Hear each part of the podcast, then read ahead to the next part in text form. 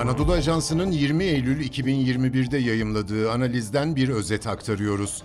Yeni Soğuk Savaş'ın 3. cephesi Asya Pasifik'te genişliyor. AUKUS üçlüsünden nükleer denizaltı atağı.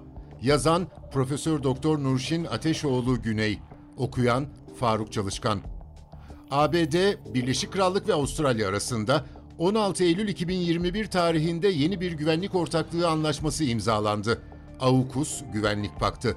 Amerikan nükleer denizaltılarında kullanılan yüksek seviyedeki uranyum teknolojisinin paylaşılmasını da içeren anlaşma pek çok tepkiyi de beraberinde getirdi.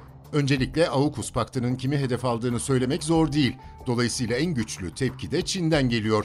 Gerçi ABD, Avustralya ve Birleşik Krallık anlaşmayı yapar yapmaz AUKUS'un hiçbir ülkeyi hedef almadığını, amaçlarının bölgedeki olası krizlerin önüne geçmek olduğunu açıkladı.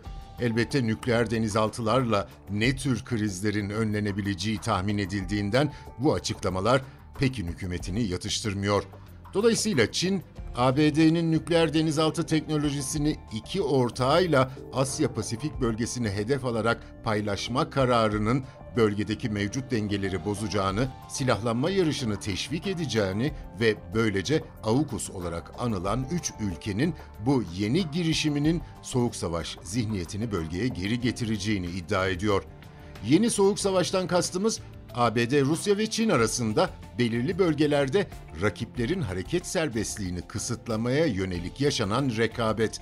Yeni Soğuk Savaş'ın daha önce açılan cephelerinde yani Akdeniz ve Karadeniz Kafkasya hattında bölgesel boyutta silahlanmanın yaşandığı bir gerçekti. Bir ucu Afganistan'a, diğer ucu Doğu ve Güney Çin denizlerine değen 3. cephenin zaten silahlı bir bölgede genişletilmeye çalışıldığını unutmayalım.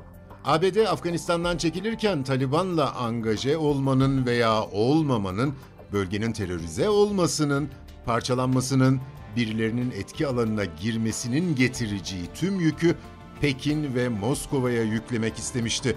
Şimdi de AUKUS ile Asya Pasifik'te Çin'in nükleer ve alan kapatma kapasitesini iyileştirmeyi daha maliyetli hale getiriyor. Asya Pasifik'te müttefik veya ortaklar zaman zaman Amerikan yaygınlaştırılmış caydırıcılığı hakkında şüphe yaşarlar. Bu şüpheler her zaman Çin odaklı olmayabilir. Zamanında Kuzey Kore'nin Güney Kore'ye yönelik konvansiyonel saldırısı tüm müttefikleri ABD ile ittifakın yarar ve zararları hakkında düşünmeye itmişti. Sonuçta Washington bir dizi ek tedbir alarak müttefiklerinin duyduğu şüpheleri ortadan kaldırmaya çalışmıştı.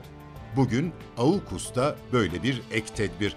Fakat bugün iki husus bu ek tedbiri diğerlerinden daha farklı hale getiriyor.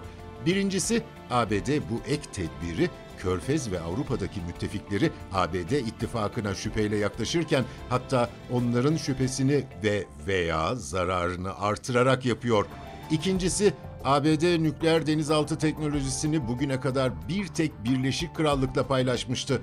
ABD'nin bu konuda oldukça ketum ve kıskanç olduğu biliniyor. Şimdi bölgede aslında ABD caydırıcılığı varken bir alan kapatma önlemi ve teminatı için ek tedbir olarak Avustralya'yı da kritik bilgiyi paylaşma listesine eklemiş oluyor. Bu iki husus bize şunu söylüyor. ABD, Asya Pasifik'te Çin tehdidini önemsiyor. Anlaşılan yeni soğuk savaşın temposunun gelecekte bu bölgede giderek artmasına tanıklık edeceğiz.